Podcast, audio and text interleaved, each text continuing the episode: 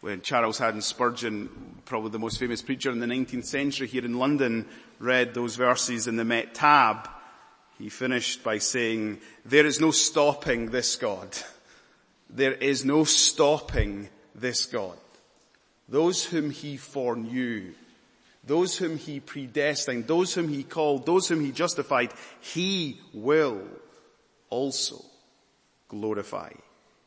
If you were here last week, we looked at Romans 8 verse 28, the greatest promise in this, the greatest chapter of what is arguably the greatest letter in the entire Bible. And we know that for those who love God, all things work together for good for those who are called according to his purposes. And we said that that meant that God uses everything in our life. The good, the bad, the twists and turns, the trials, the tribulations, everything for our ultimate good, for our eternal good, which is to make us more like Jesus. Last week I said we were going to look at verses 29 to 30. We are, but over two weeks now. Because there's five golden chain, five links in the golden chain of verses 29 to 30. And I had a five point sermon, but I didn't know how to get it under 7,000 words. So I had to say, no, no, no, no that this is two sermons. So we're going to just look at verse 29 this morning, the first two links in the golden chain, foreknew and predestined. And then next week we'll come back and we'll look at what it means to be called and justified and glorified. And so just so you know, the, the confession of faith was a little bit out of sync because we were confessing what it means to be effectually called and what it means to be justified. But that doesn't matter. Now, as we come to this passage, can I just give this disclaimer? Some of you here who have been Christians for maybe some time, or maybe you're a young Christian, but you, you know a little bit about Christian theology, you can come to a passage like this and you can get stirred inside, stirred at least for a theological discussion because you see terms like foreknew and you see terms, terms like predestined and you think that there's a huge theological discussion to be had. But when Paul penned these verses, he did not pen them so that he could fill our minds with head knowledge. He penned these verses so that you and I could know comfort and confidence in our salvation and in the security of our future glory. These verses were penned so that we could have assurance, so that we could know that God loves us. And, and, and let me say, this is what Paul has said in verse 28. He said, God is sovereign in all things and that is for our assurance. He works all things together for his, for our ultimate good. And now in verse 29, Paul wants to say, God is sovereign in all of salvation. You see, we are Christians because God loved us in eternity past. God predestined us in eternity past. We are Christians because in the fullness of time God called us and justified us and we will get to future glory because God will glorify us. Salva- God is sovereign in all of salvation from first to last. And so Paul penned this so that you and I would have confidence in Him who brought salvation's plan about. Now, the reason we're going to linger long for two weeks in this passage is for another pastoral reason. Because I'm not naive as a pastor, and I've learned this from Paul, that we as Christians, we, we have moments in life, whether it's because of our own sin or because it's of suffering, that we will doubt God's love. Or we will doubt the security of our salvation. And Paul, as a wise and experienced pastor, penned these verses because he wanted us to know, not just in our minds, but deep down in our hearts and souls, listen, there is nothing, nothing on this earth, no sin, no suffering that can ever separate you from the love of God that is yours in Jesus Christ. And so here's what I'm praying this morning and what I've been praying all week. If you're struggling with your sin, if you're struggling with suffering, God wants you to know this morning, you are safe and you are secure in Christ Jesus. Two points. First point, foreknowledge. The plan of God is rooted and, and directed by the love of God. Second point, predestination. The plan of God from the very beginning has always had this destiny in mind. We will be like Jesus and Jesus will be glorified in us. So let's think about foreknowledge. I know we've got some chess players in the church and you will know the name Magnus Carlsen, the Norwegian chess grand master. He is believed to have said that he can see 15 to 20 moves ahead in any game. Now just, just think about that for a moment. Magnus can think about multiple pieces on a chessboard and extrapolate in multiple directions and anticipate multiple potential responses from his opponent and his potential moves. Like that is brilliant. like that's out of this world. He, he can think in his mind 20 moves deep. Now I mention that because I think some of us, when we think about God and we think about God's foreknowledge, that's the way we think about it. God knows everything beforehand. He knows how we're going to respond and react in any situation and circumstance. Now there's a sense in which that's absolutely true. God knows absolutely everything. We've been singing about it all morning. Psalm 139. All the days of our lives have been ordained by God. All that comes to pass, He knew before it came to pass. But here's why I begin with that. Because foreknowledge here does not mean that. And this is where many people who study this verse get tripped up. When Paul writes about foreknowledge here, he is not speaking about God knowing everything beforehand. Some people who read this verse think that, believe that, and so what they believe is God looked down with a set of binoculars, if you will, the corridors of the future and history, and he, he saw that you and I would make a decision to believe in Jesus, and in light of that, he predestined us to be conformed to the image of his son. That is not what this verse says. And the reason I, I don't believe that's what this verse says, because that would do something that does not fit with the book of Romans. That would put us in the driving seat of salvation. And we are not in the driving seat of salvation. God is. From the get-go, Paul has been making clear salvation from first to last is all of God. God, we read in the effectual calling, he, he, he, he called us to himself, he drew us to himself, he brought about our salvation. And so, I want to make clear, foreknowledge here does not mean God knows everything uh, in advance. In this context, there's other verses that speak, of course, of God's foreknowledge, like Psalm 139. Now let me tell you why I'm absolutely convinced that that's not what Paul means here when he says this. Look at the beginning of verse 29 again. It says, for those whom he foreknew. Look, it does not say for the decisions that God foreknew. It says, for those whom he foreknew. What God foreknew were people. And so what this verse is telling us that God knew you and me who are Christians. He knew us not just in any way, he, he knew us in a saving, intimate way. So again, if you read through the Old Testament, one of the most striking things is the word know. Know is used in the Hebrew not just to refer to a general intellectual knowledge of something or someone. Know is used to speak about the most intimate personal relationship. Genesis chapter 4 verse 1. Adam knew Eve and she conceived and bore him a son, Cain. See, know there is love language. Know there is the most intimate language. Uh, Jeremiah chapter 1 verse 5. Before I formed you in the womb, Jeremiah, I knew you. And before you were born, I consecrated you. I appointed you a prophet to the nations.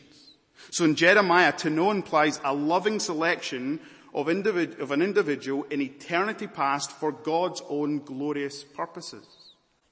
And don't take my word for it. Listen to uh, John Murray, And John uh, to know, to foreknow means to forelove. John Stott. The Hebrew verb to, the Hebrew verb to know expresses much more than the mere intellectual cognition. It denotes a personal relationship of love and care.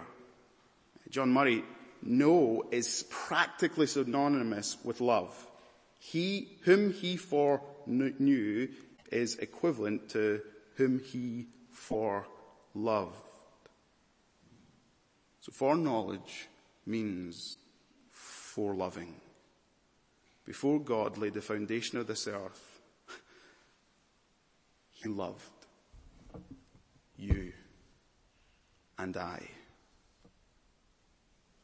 All of God's plan and purpose is grounded, and it is rooted, and it is directed by His love.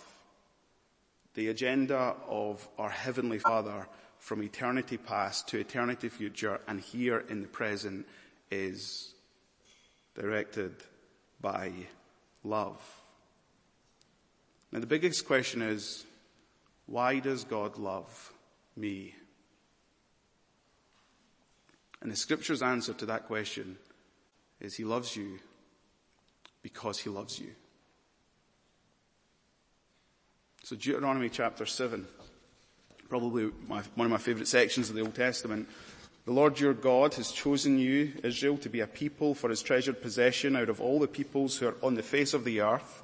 And God says in verse 7, it's not because you were more in number than any of the other people that the Lord set his love upon you and chose you, for you were the fewest of all people. Verse 8, it is because the Lord loves you. The reason God loves us is because He loves us. Not because of anything about us in the sense that we earned His love, we made a decision for His love. No, we actually now love Him because He first loved us. Now, I want you to let this truth sink deep into your soul because it has life transforming implications. God's love for you is from everlasting and to everlasting. Psalm 103. That means there was never a moment where God started loving you. So Dutch theologian Geerhardus Vos said this, the reason God will never stop loving you is that he never began. What does that mean? Well, you and I who are in Christ Jesus, because we're in Christ Jesus and Jesus does not have a beginning and we're loved in Christ Jesus, God has loved us from all eternity. Because we are bound up with Christ and He's never loved outside of Christ. It is truly, truly a mind-blowing, mind-bending truth. It is astonishing. It is astounding. It is jaw-dropping.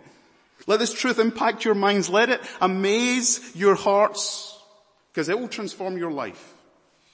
This truth is intended to breathe unfailing assurance into the Christian. So I know and you know, you don't need me to tell you this, life is difficult. And what makes life difficult is our sin our own sin. That which we should do, we don't do. What often can make life difficult is circumstances that work against us, disappointments that can overwhelm us and threaten us. But you need to know in these moments, God's love on you is fixed and focused. It never waxes or wanes. There's nothing you could do that would make God love you any more. And there is nothing you could do that would make God love you any less. You know the little girl who's in the, in the park and she finds a daffodil? She thinks of the little boy in school class. He loves me, he loves me not. He loves me, he loves me not. He loves me, he loves me not. She's unsure. Not so with God. He loves you. Period. He loves you from eternity past. And he will go on loving you. I know that in life's unexpected trials and troubles, sometimes we think our greatest need is an explanation why. Why God's this happening? Our greatest need in those moments is to know He loves you. And there is nothing, no sin, no suffering that can separate you from the love of God that is yours in Christ Jesus. So that's He foreknew you, He foreloved you. And that leads us on to predestined, predestination.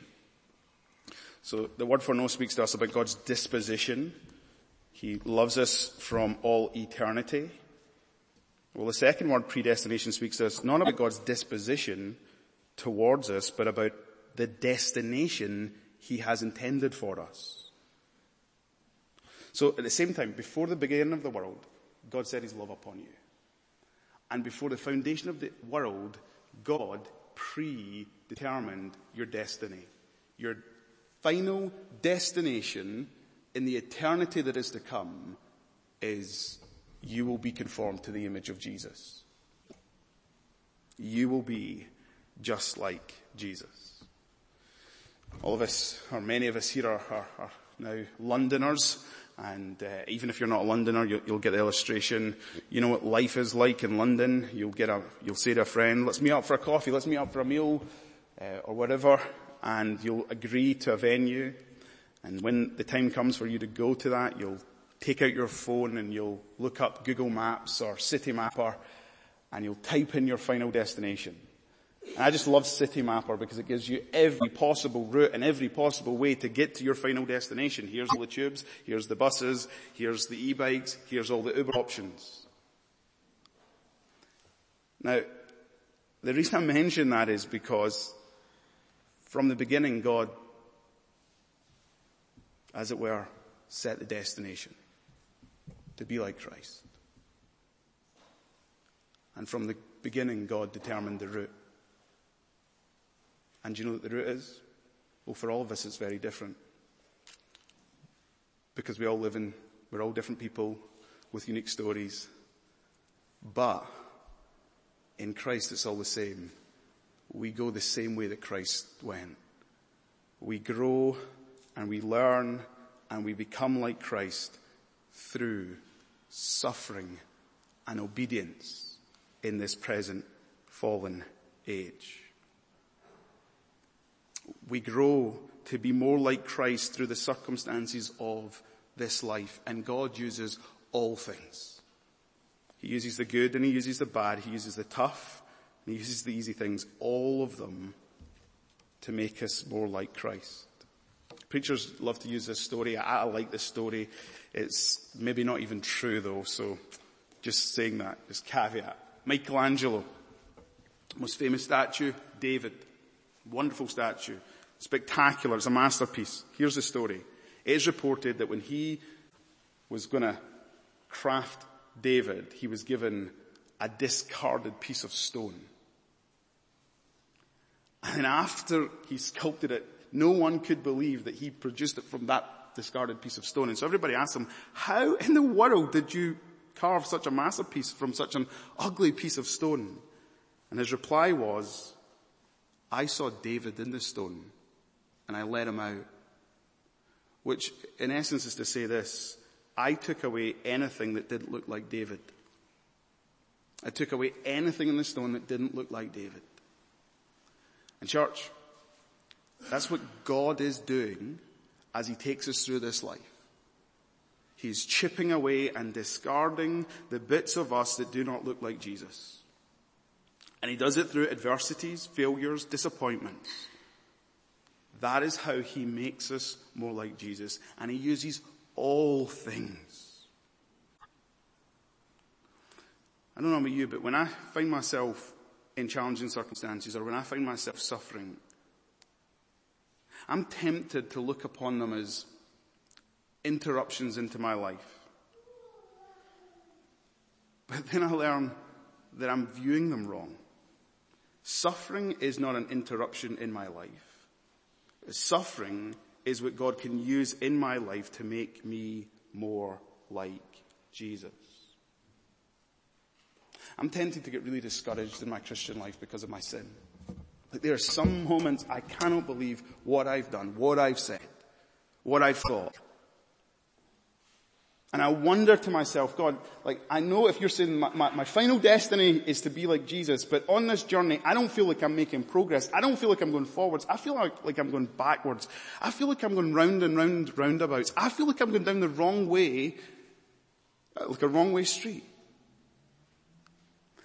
But you need to know that in God's sovereign superintendence of our life, all things are used to take us to our final destination. Even the sin that I hate, God, search me and see if there be any offense in me so that God, you can lead me in the way that's right for me, in your way. So that you can show me afresh your grace and your love. God predestines us. The final destination is we will be more like Jesus. And can I say this? This should give you and I so much confidence. Because it was God who determined that. And see if it was you and I that determined that. See if you and I said, like, I want to set the goal for my life, the purpose of my life is I want to be more like Jesus. Let's be all honest with ourselves, ruthlessly honest. Would any of us become more like Jesus? No. Even the best of us, the most disciplined of us. Because we can't. It's impossible. But God, nothing's impossible. And He will make us more like Jesus. The destiny is set. Now, I need you to see this when we think about God's predetermined plan, our ultimate destiny. It's not just that we will be like Jesus. His plan of salvation for our lives is much bigger than that. It's that as we become more like Jesus, we said this last week, Jesus will be glorified. In order, says Paul in verse 29, that Jesus might be the firstborn among many brothers. The final goal of God's grand plan is the glory of His Son, Jesus Christ.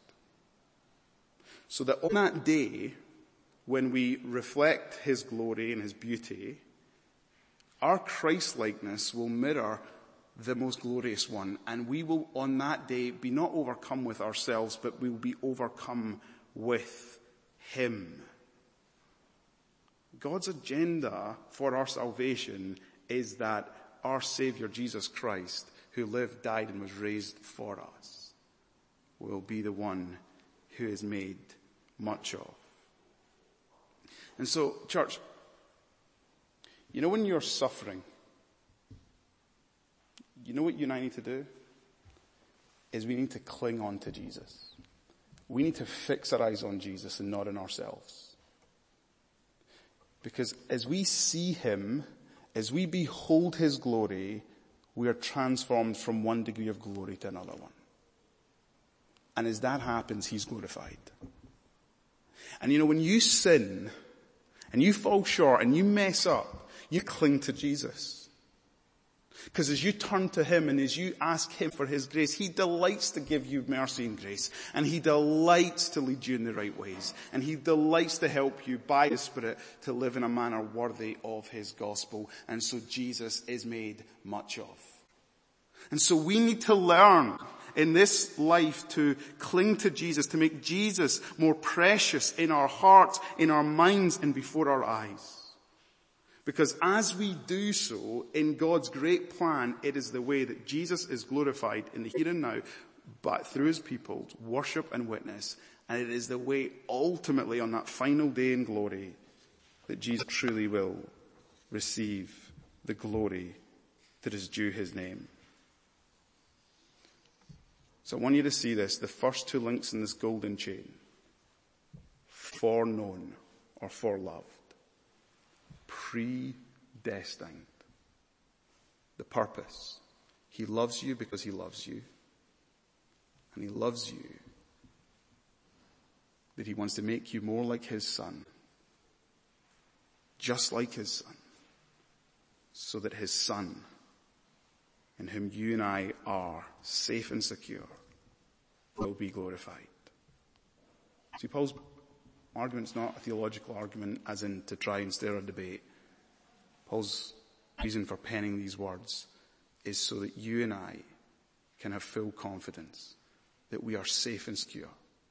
Next week as we come back, we'll look at how salvation is worked out in the here and now and how salvation, the unbreakable golden chain, is connected to our eternal future. Let's pray.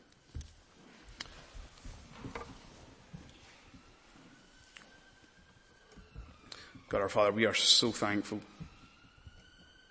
and so humbled and so astonished that you love us, your children, with an eternal love.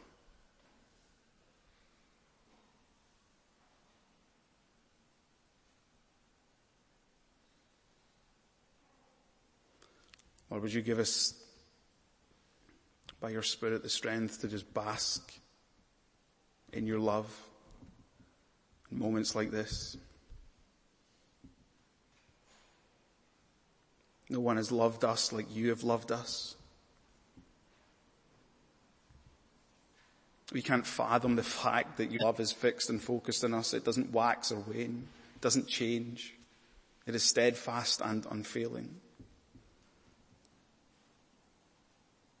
God, would you impress deeply upon our minds and our hearts your love for us so that in the moments that are most difficult and where we're tempted to doubt,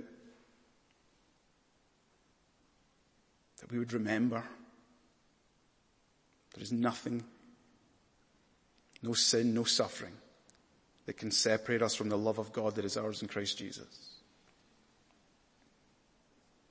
And God, as we live this life in those moments where we wonder why are things happening to us, would you remind us in those moments that all things are working together for our ultimate and eternal good?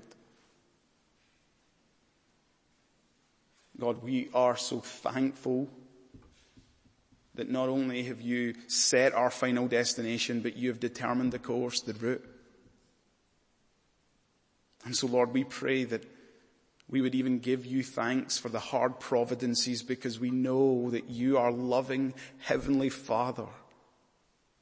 will take us through them and you will use them for your glorious purposes in our life. God, we are sorry because sometimes our view of salvation is so small when the reality it is so huge and you're sovereign over it all. Would the bedrock of our assurance be your sovereignty in our salvation? We pray this in Jesus' precious name. Amen.